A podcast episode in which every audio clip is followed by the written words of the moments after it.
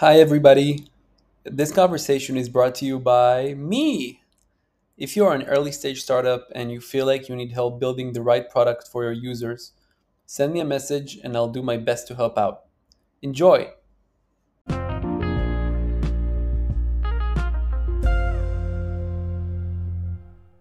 So, Paul Millerd, thank you so much for giving the time. As I said, in private, that I'm currently reading your book and I'm absolutely in love with it. Honestly, I feel like it was written for me, and I want the book to be in every curriculum ever, because it feels like society is so programmed to think about work in a certain way, and you're giving such a different a different way of thinking about it, which is awesome. So can you tell us a couple of, a few words about yourself from the beginning until now? Yeah, appreciate that. I think I've heard from multiple people, I feel like this was written for me. So it's cool to hear that, really. I think the secret there is I just wrote the book for myself and former versions of myself, and I think that sort of works as a writing strategy. But yeah, my background, I'm actually in my hometown now. I grew up in the middle of the woods in Connecticut. Always was like a good student kind of person. Went to college, got caught up in the chase of prestige and fancy careers, did that for about 10 years, got increasingly kind of lost and confused on that path. Ended up walking away about 6+ years ago, and have been trying to make sense of the deeper questions behind the questions. It was, I guess I'm just sort of bored with the quit your job and make a living for yourself. It's like, what if I quit my job and experiment with not working? And then asking the questions about, well, why is that so painful? Why is that so confusing? Why is that so disorienting? And just kept following my curiosity and wrote about it. And what I discovered was people weren't having this conversation in public in 2017, 2018, 2019. They were scared to tell even their spouse, their friends, their family that, well, my relationship with work is weird and confusing and I'm scared to question these things. So I just kept exploring them in my own life, sharing what I was reflecting, and I sort of attracted a growing audience around that, which has been pretty fun, and still enjoying exploring this 6 years later. Cool. So the moment you left your full-time job, you, as I read in the book, right, you left for Asia. Yeah. And started to do some freelance. Before that, sorry. Okay. Yeah, I quit my job in 2017. I thought I'd become a freelance consultant, kind of wandered around the U.S. for a year, also wandered around my own identity, trying to figure out who I was and where I was headed. And ended up taking a short trip to Asia in that first year. And I was like, oh, wow, let's go get lost more. Go live in Asia. I also realized it was going to be cheaper there, so it would buy me more time to extend my runway to figure it out. And that's kind of what drew me to Asia about a year and a half after I quit my job. Mm-hmm. And you started living in Asia for a while, and you wrote during that time period, right? But when did you start making money? It's a good question. So, that's the question. Yeah, I left my job and my mindset was not I need to replace my income. It was I just need to survive. I think quickly, about 6 months into my journey, I realized that I definitely wanted to build my life around not having to have a job again. That was scary to say to even myself, but I was scared to say it out loud at that point. But it actually really made things pretty simple because I was really lowering my cost of living, and I had never lived a crazy fancy lifestyle, and I've never really been drawn to major material possessions, even still to this day. So it was just like, okay, how do I make $35,000? in the US. And then when I moved abroad, it was like, okay, now I could probably keep this going for several years, making 20 grand a year. So at first it was through consulting projects. And as I gained confidence in that, I was able to charge a little more. And then I think I just sort of was drawn by people like Seth Godin, who had created things like the All-MBA and different creators online. And I just kept experimenting with creating things online. And the second thing I created that started making money almost 2 years into my path was this course teaching people consulting skills. But that was pretty slow at first. I'd say the first 9 months I made about $45,000 from consulting contracts. And I'd say the following 18 months after that, I probably made about 24 grand because after making it, quote unquote, as a consultant and realizing I could kind of break even on that path, I became so drawn by exploring the, non-work space. So I just wanted to create several sabbaticals for myself of non-work and just see what would emerge. And it was in that time, I sort of fell in love with writing, creating online, sharing ideas, making friends, that it was like, okay, I'm just going to build my life around this and keep going indefinitely and see kind of what happens. Mm-hmm. Yet you still freelanced. Yeah, I tried to freelance as little as possible. So I did one project. So I freelanced. I was aggressively going after it in my first 7-8 months, really putting myself out there, constantly trying to get gigs. And then after that, I only did 2 projects for the next 2 years. So I made, I think, $30,000 from one project. And then $7,500 from the following project. And it was in that second project that I kind of realized, I just don't have the energy for this. I need to figure out something else.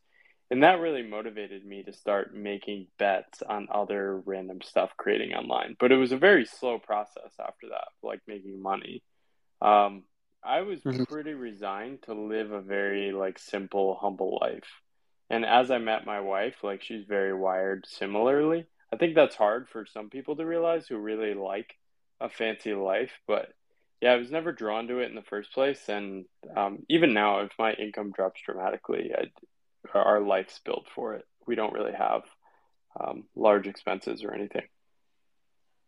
Mm-hmm.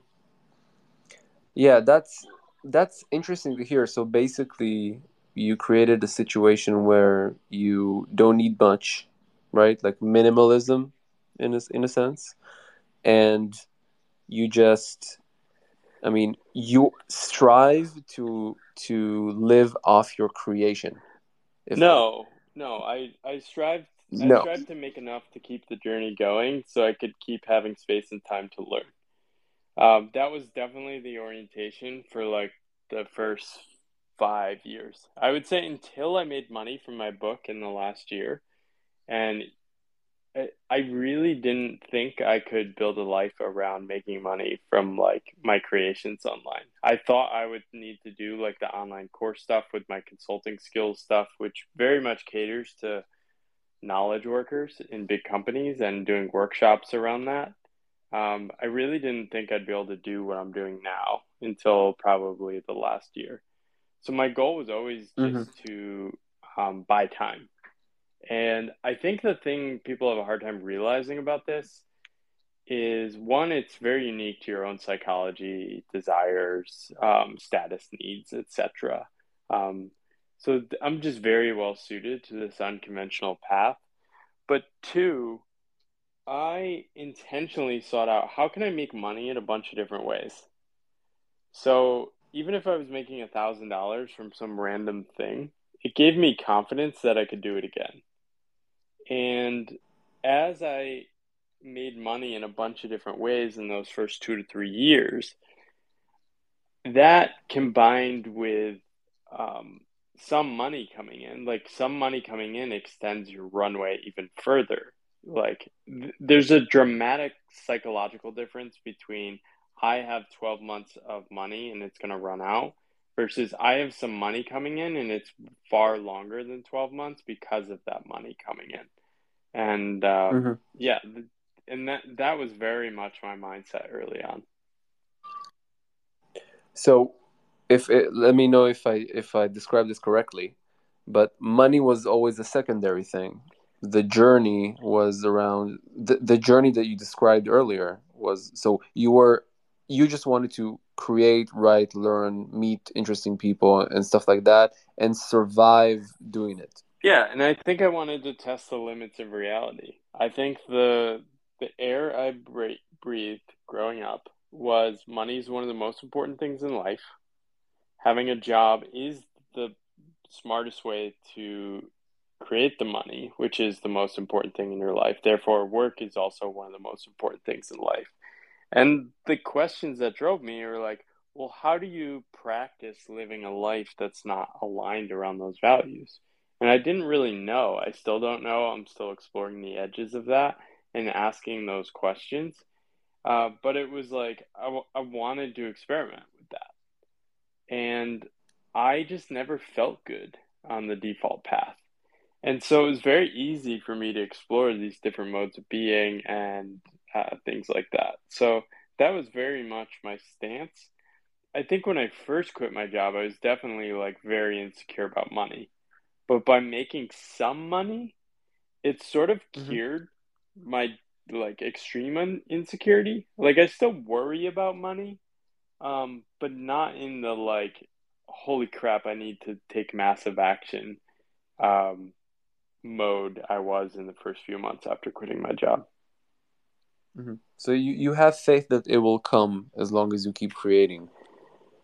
No, it's not tied. Okay. It's not tied. I keep making assumptions about you. It's not tied to creating. Like, I think sometimes we forget of like how prosperous our modern world is. Like, we're sort of like one layer of abstraction above a couple generations ago who really were on the edge of like much more risky health situations, much more financial precarity, things like that. I think like even the worst case in most cultures and economies is not that bad if you take like the historical perspective. And I think my experience the first few years of making very little and opening myself up to the world of like what might emerge if I really step into that uncertainty and being afraid. Turns out like people are generous. People help and support you. People want to root for you. They want to do things for you financially to help you keep going. And so for me, it's not tied to like, oh, I need to keep creating to keep it going. I think probably the deeper thing is I need to keep alive a sense of optimism and connectedness to myself, right? So how do I channel that positive energy in the world? And I think that is super important to me. One, as a parent. Two, as a creator, but not in a creator of sense, oh, I need to keep creating. It's like, I can tap into that source energy through the mode of creation. And I think unless you found a creative act you can commit to, that can be hard to understand too.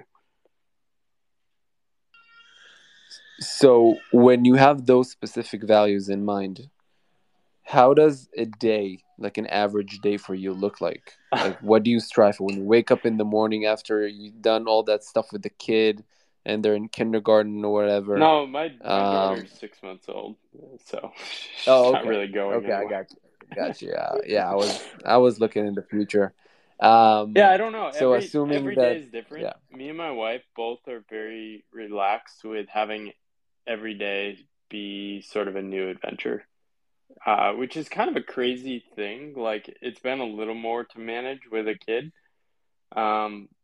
But like today, for example, I woke up, hung out at home, had coffee, hung out with our daughter. We have some friends visiting us. I'm staying at my relative's lake house, and we went for a boat ride. I then joined a meeting for a community I'm running from 1 to 2:30. Now I'm doing this. And then after this, I'm sort of off for the day. So I'm taking it pretty light, like today, just because we have friends in town. And yeah, so that's kind of a day. There's no typical day, though. I don't know if that helps. That totally helps, actually. Like, there's no, because I've interviewed people who have a structure, right? Writers. So they have, okay, I need to get up in the morning, take care of business, exercise, whatever. And then from 8 to whatever, 10 or 12, I'm writing. So I assume that you are not, you don't do that. Like you write whenever you want to write. Yeah. Writing happens for the most part. I would say with a kid, I found I'm doing less than I'd like. So I want to amp that up a little more. I'm actually going to experiment. I'm going back to Taiwan for a few months next week. And I'm going to experiment. We're either going to get some daycare. Angie's going to help my wife with like taking a structured like 2 or 3 day work week.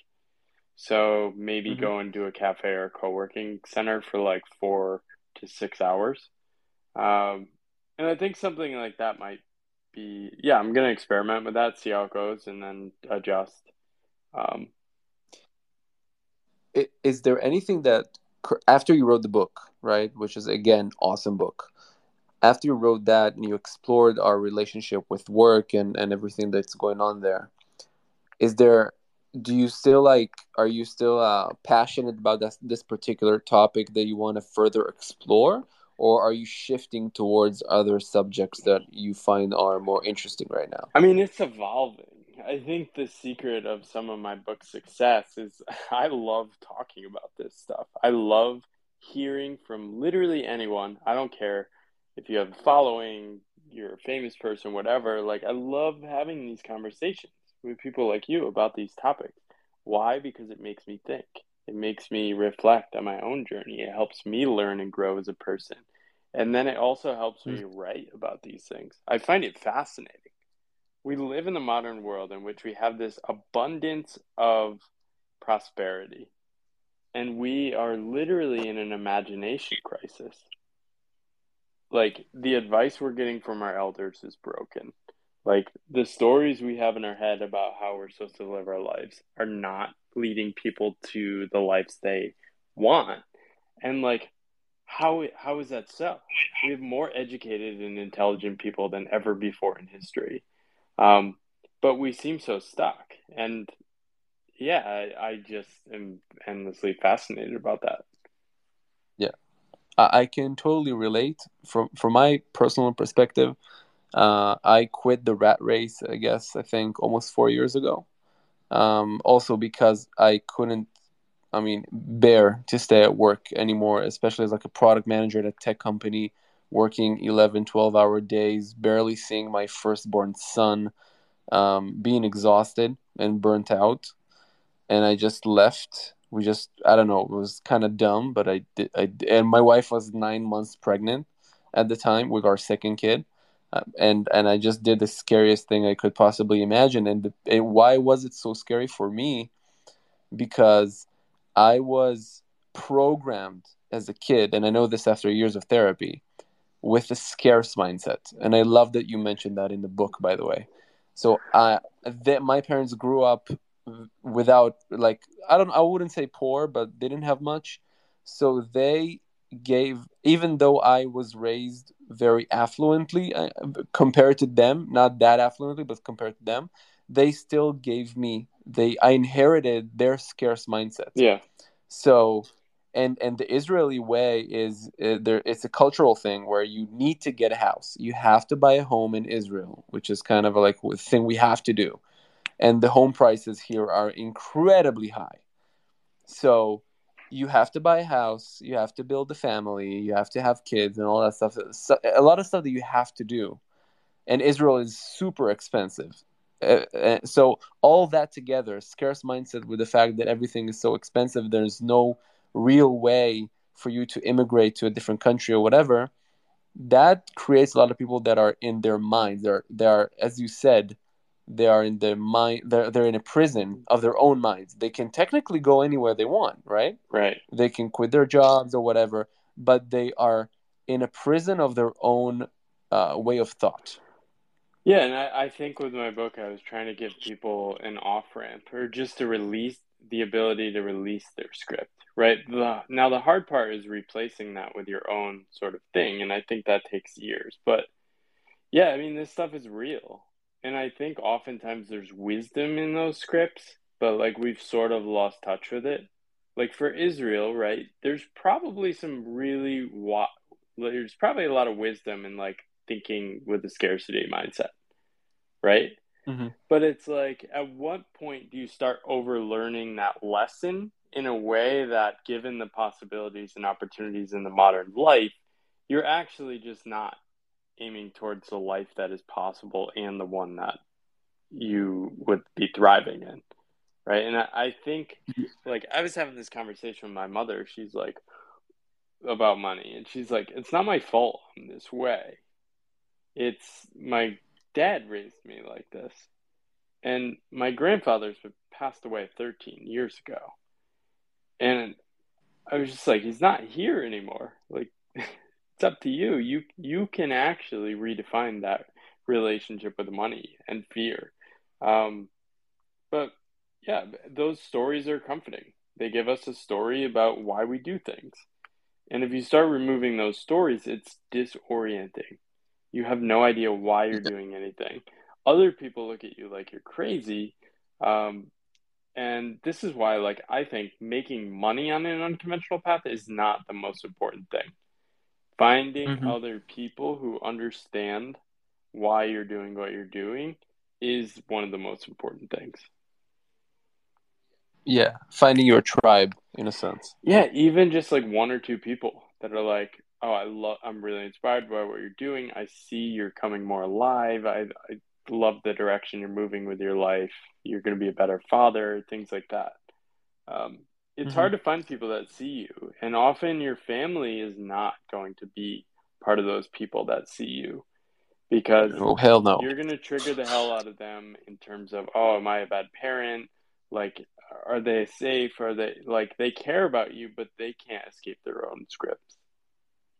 Yeah, my mom literally told me, I think it was 2 weeks ago, that she was disappointed in me. And I asked her why. I have 3 kids. I make a really good paycheck. I just work very little. And she said, no, this is the years that you're supposed to work hard. And I asked her why. Yeah, why the fuck do I need to work hard? Why the fuck do I need... Look at me. I'm having naps on a daily basis. I'm seeing my kids. I'm having fun. I'm working with customers that I like. Whatever. It's not perfect. I still have aspirations. I have a really bad day sometimes. But, like, dude, my friends don't even see their families. What are you talking about? And she wasn't able to even respond fully. She just, whatever. This is what you need. You need to work. Yeah. Right? I faced the exact same thing. There's a story in her head that, like, and I think there's some deep gender role stuff too. It's like, I think my mother said something to me similar. She's like, your dad suffered, and you think you don't have to suffer? Like, you don't have to work? And she doesn't mean not work. She means, like, work in a job. Like, work for her is a formal job with a paycheck in an office that you commute to. And, like, it's almost like this ritualistic sacrifice and sort of religious thing where it's like you have to do the whole routine. And I think, yeah, it's just very hard for people to escape that. It's like, yeah, I didn't really see my father growing up, and I don't really have much of a relationship with him. But I sort of wish they tried to make less money and spend more time with me. Yeah. I get it. My parents also worked several jobs, so I remember, like, hey, I fucking raised myself. So I'm thinking, this is what you want from me and your grandkids? Like,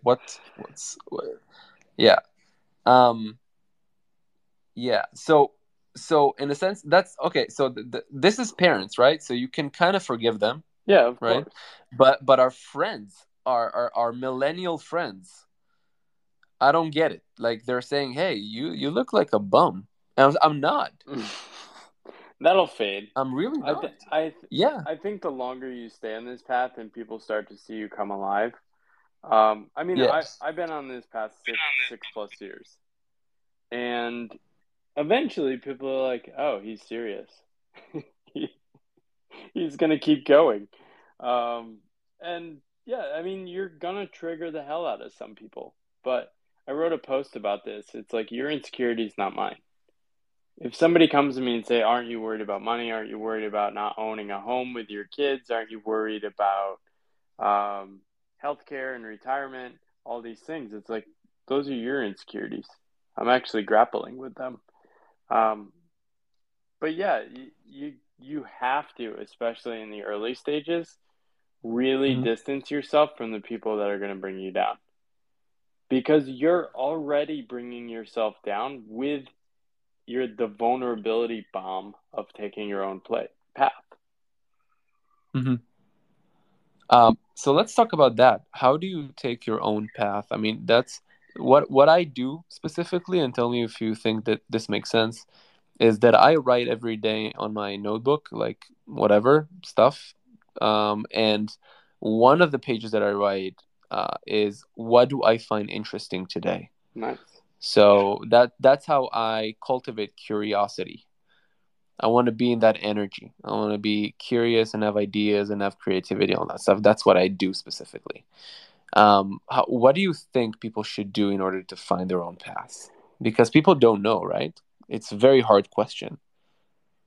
Yeah. So I think at a high level, for me, I had sort of really destroyed so much of the energy I needed to keep going on my previous path. And I had saved enough in cash and savings, about 50 grand. Like, I'm try to be very transparent with that I was like, okay, I could spend that down over a year and like, just see what happens. I need a break. I need to walk away, but I wanted to escape. It was very easy for me to walk away in that sense, in that I had done it for 10 years and I was like, all right, I'm good. So I think there's that. So I think a lot of people are memeing themselves into doing their own thing.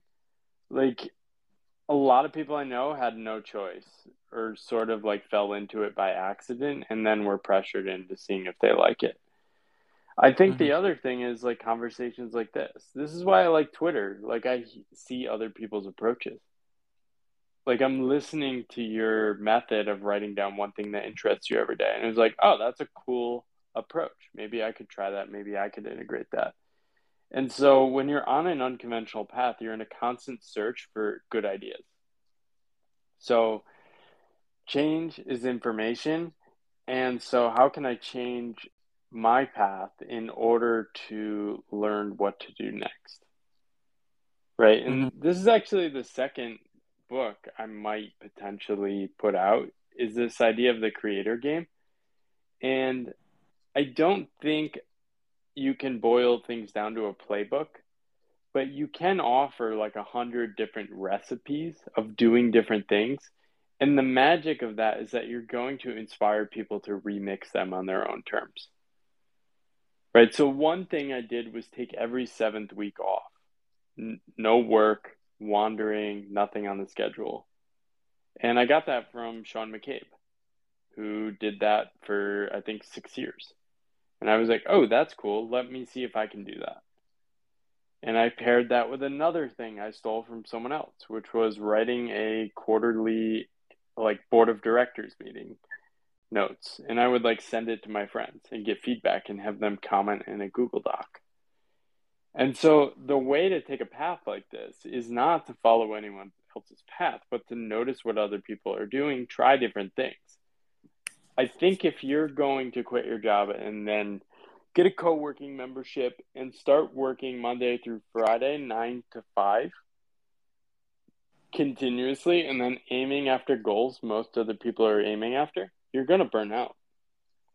You need to almost inject like anti-strategies in the sense of just picking random things that will shift things enough to like give you information about what to do next. And so I'm always on the lookout for different ways of doing that.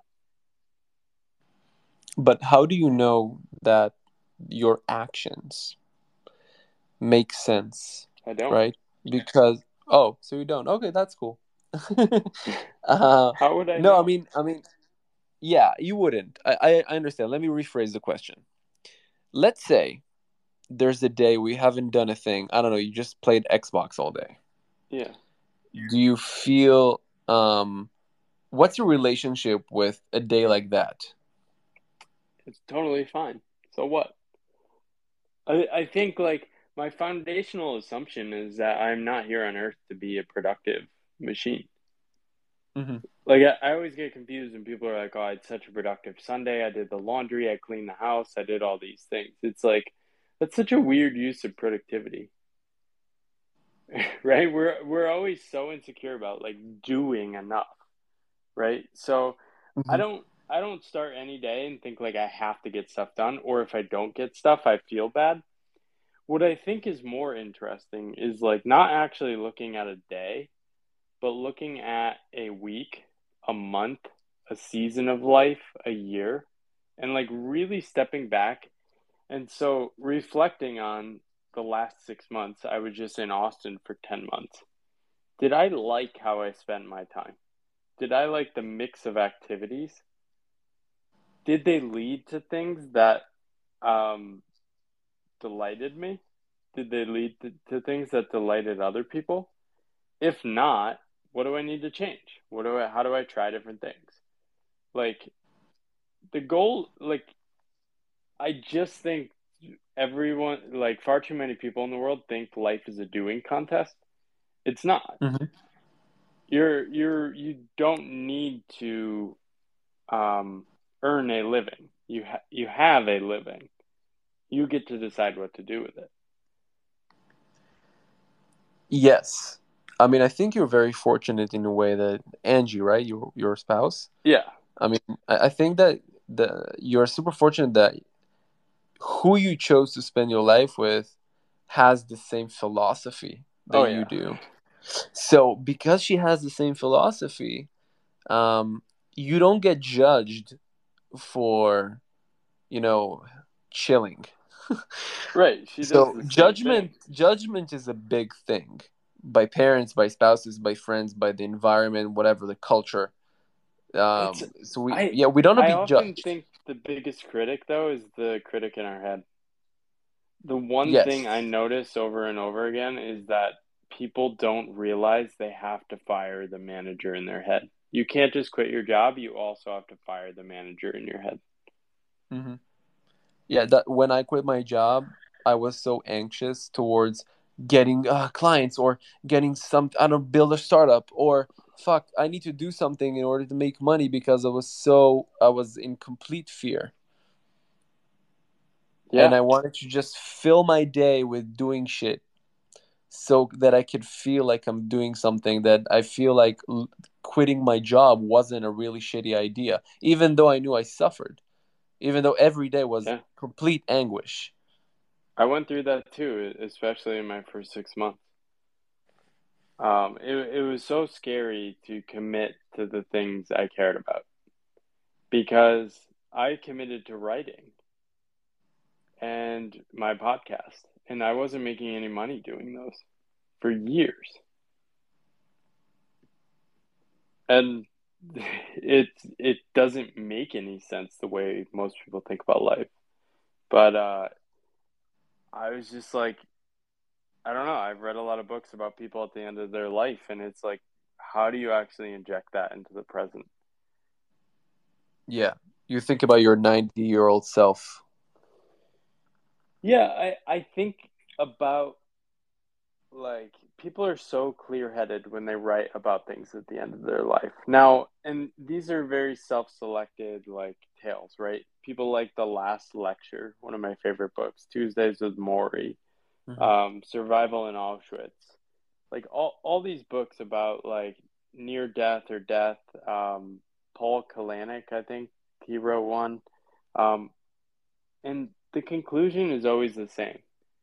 It's like, play more, have more fun, do the work that matters to you, find something worth committing to and commit to it. And it's like, well, what if you just did that? The problem is, it turns out most people are going to laugh at you, including some of the people you love most in your life. And so, yeah, I'm lucky as hell to have met Angie after I embarked on this path, because she's very aligned with me. And she's been my biggest supporter. I think like so much of my like extrinsic measurable success is because of her, because she never laughed at me once. She always rooted me on when I felt insecure or uncertain about what's next, and just like was always there for me emotionally and physically. That's awesome.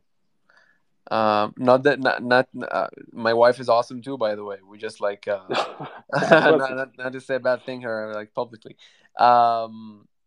So one thing that doesn't make sense for me, and I'd love you to get your answer on, is writing a book is a laborious task. How did you schedule such a laborious task with a more chill lifestyle, or like, what am I missing? It wasn't laborious. It was fun for me. I love writing. Okay, I got you. I mean, I also designed. I also designed a game I could play and win on my terms, right? So, like, people ask me now, should you get traditionally published or self-published? For me, it was never a choice. I hate working for other people. I hate doing like marketing events and launches. I hate when things go slow. So like I had to self-publish. Also, I didn't really have that much of an audience. So I couldn't have gotten a deal probably anyway. Mm-hmm. So yeah, I designed it on my own terms. I didn't do a launch. Like I like writing. I don't like marketing. Still, the only marketing I do for my book is like, I'll do stuff like this. Yeah. And often I forget to mention I have a book. Like people are like, you should tell people you have a book. Or I'll tweet about it or share people's reflections from the book. But that's all like in the flow of what I like doing anyway. Uh-huh. So, and this is probably also like the second idea, the second book idea is, how do you design a game you actually want to play? I think a lot of people don't think about this. I'm only interested in playing games I can commit to and win. I don't want to win anything that I want to quit. And how do you design such a life? I don't know. It's hard. I think I was saying this to a friend recently. Some people might know Johnny Miller. He's been a good friend for more than 5 years on this path. And I was saying to him, it was like, and he's like been on an unconventional path far longer than me. I was like, does this ever stop being weird or hard? And yeah, so I don't know. There's no arrival. It's a constant figuring out and tinkering and reflection and contemplation. And it turns out I sort of enjoy that. And like that level of difficulty and challenge in my life. So, yeah, I mean, if a more coherent answer is like, go read The Pathless Path. That's why I wrote the book. It's basically a book of like my recipes, failings, musings, contemplations, and other people's stories. Cool. So before I move on to my next question, by the way, in the audience, if you have questions, feel free to write in the comments, the little bubble icon on the bottom right corner. Just write it down and I'm going to read it out loud. So in your current situation right now, do you still have dreams and like you have specific aspirations, or you just go with the energy of stuff of life? Yeah, I think coming up, like I think this is hard for people to sense unless they've spent like physical in-person time with me. Like when I was making $20,000 a year living in Taiwan and writing for fun and sort of wandering and living a very simple life, I was so happy. It's like I would walk around and just laugh to myself at how happy I was. And it was like, this was so easy. All I needed to do is stop working in these crazy jobs. And so I still feel that. And I've protected that energy aggressively. So I feel like I'm living like the life I want to be living now. So there's nothing to aim toward in a weird way. I really struggle to come up with goals. And so I wrote about this. I think I called it Audacious Goals Scare Me. Is I've been playing more with like, how could I come up with specific goals? So like I had a convo with Danny Miranda and he said, well, your book's going to sell 1 million copies. And him saying that like scared me. And I didn't know why. It was like, why am I so afraid of goals? And yeah, I think this is part of my script and wiring growing up too, which is like, don't stand out, put your head down, shut up and follow the rules, right? Go earn a wage. Don't question your manager, stay employed. Don't stand out. So I've been playing with that a little more. I think for me, it's more about aiming at a vibe. So how do I aim at an energy later in life? Which is like a mentorship role, being involved with education somewhat, being an active parent, a member of some community. That's sort of like the vague idea.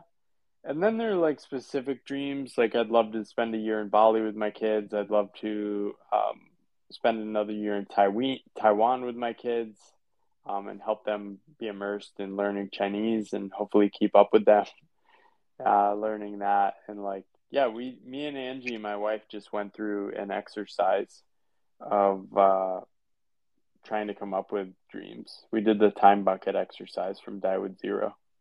Mm-hmm. So it's more like it's life dreams, like really simple stuff. Nothing. I mean, you're not shooting for big goals or big stuff like that. So I understand and I actually understand the fear behind that, because people usually tend to say that we don't fear failure. We actually fear success more than we do. Yeah, I think I've uncovered I have a fear of success. I'm still exploring that. I think it's actually harder to tackle because like I'm earning enough. Like I have enough of everything I need in life. I have the time, I have the resources to kind of be the parent and person I want to be right now. So it's actually hard to play with that of like, what am I so afraid of?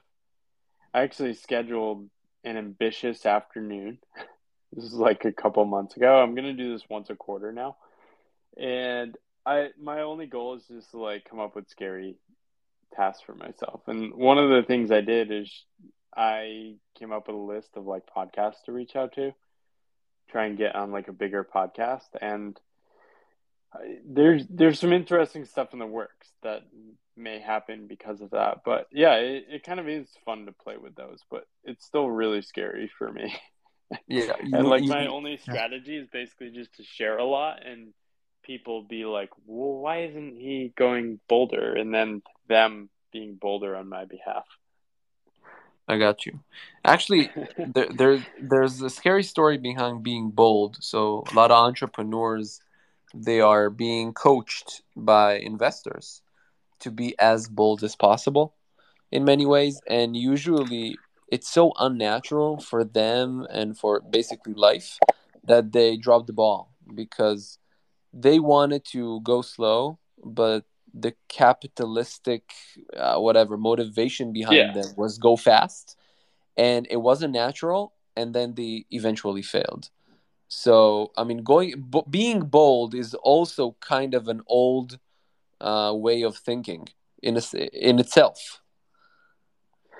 Yeah, and I think I would almost diagnose that as like path boldness misalignment, right? Like, boldness can make sense if you are like psychologically wired for it at that specific time, right? I think for like, take away all the like criticisms and praise of Elon Musk, it does seem like he's at his best when he's dreaming massively big, right? Mm-hmm. So like some people do just tend to do better in those environments. So I think for me, if I was bolder in the first couple of years of my path, it would have been very unnatural because I had to do so much personal work and reflection of like figuring out who I was again.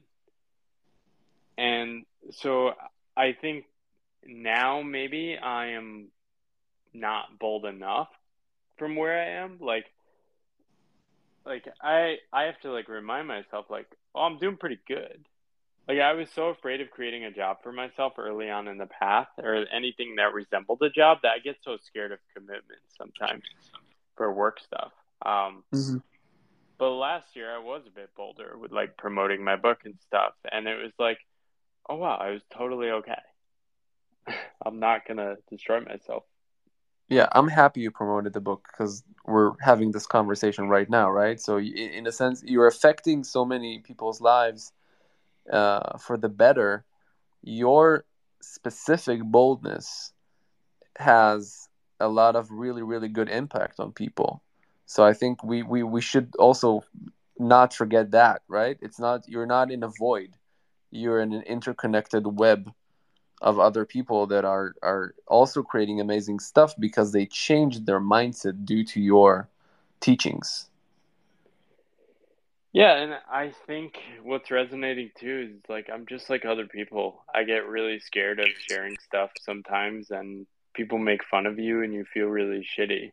But I try to understand why that is and realize that we're in this weird disconnect where like an average employee at some bank that is defrauding its customers will get praised by family members, but somebody like starting a YouTube channel is like getting dunked on by like all their friends and family. Mm. And it's really bizarre because the latter person is channeling this very raw, pure creative energy, which is like so human and so beautiful. And yeah, that I'm just trying to live that out. I think it's worth it. I want to see more people share the things that matter to them and do these things.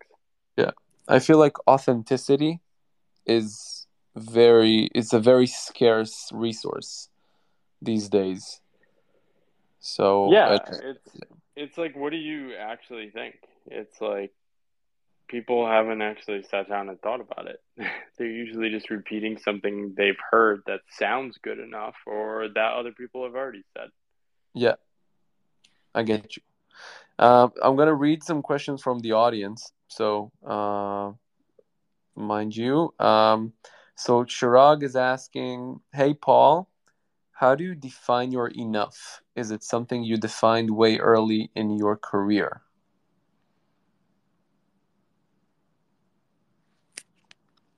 Oh, shit. One second. Paul? Hey. Yeah, I got disconnected for a second. How do you define your enough? I think one is just like getting to know what you actually need. I think this is so hard when young. I think it gets a little easier when you're like working in a job, making money early in your career. And I actually think it gets very hard if you start going deeper into sort of paycheck life. Because you're working the job and you sort of just take that for granted. And it's like, well, why not spend more money on these things and that things? One thing that happened to me as soon as I quit my job is I didn't have anything lined up. So my income dramatically lowered and I just stopped spending money on tons of stuff like eating out. And I was sort of shocked that I didn't miss eating out one bit at all. And also like going out and partying, didn't miss it at all. And that really surprised me. And it sort of made me just want to like test more things about what are my actual desires. At 32 years old, I had no clue about these things. So just testing those. And I think with my testing, especially compared to like the average American, I just desire a lot less than other people. And that's not through like some self-development pathway of enlightenment or anything. It's just, I've always been wired this way. I don't desire a car, a house, private schools for my kids. I'm just like good. And I also married somebody that's pretty wired similarly. So I think enough for me is very easy in that sense. I actually wrote out as an exercise in my book, my own definition of enough. And it helped me like put a stake in the ground and define like what I was actually doing. And so I would encourage most people to kind of look at what I did in terms of my definition and write out those things, not just in terms of money, but in terms of like everything in life. I'll pull it open for a second. Where did I find my enough? Yeah, and it was inspired by Paul Jarvis, who wrote his own posts. Like if you search Paul Jarvis enough, he has this amazing post on what's enough. So like, yeah, enough income. Yeah, enough. Oh no, that's his. Yeah, enough is knowing that the clothes, fancy meal, or latest gadget will not make me happier, but also that buying such things won't mean I'm going to end up broke. Enough is having meaningful conversations with people that inspire me, people that I love, or people that support me. That's the end of it. But yeah, it's really just like putting a stake in the ground. And it's hard. Okay. So there's another question by Polymathematics. Paul, love the podcast. I'm 3 episodes into my first 6 podcast episodes of my own podcast. What is one thing you think early podcasters get wrong, distracted by, etc.? I don't know. The only game I've ever played with podcasting is the long game, which is like just keep going and keep it cheap to run. That's the only game I can give any advice on. I think if that's the game you want to play, of just keep going over the long term.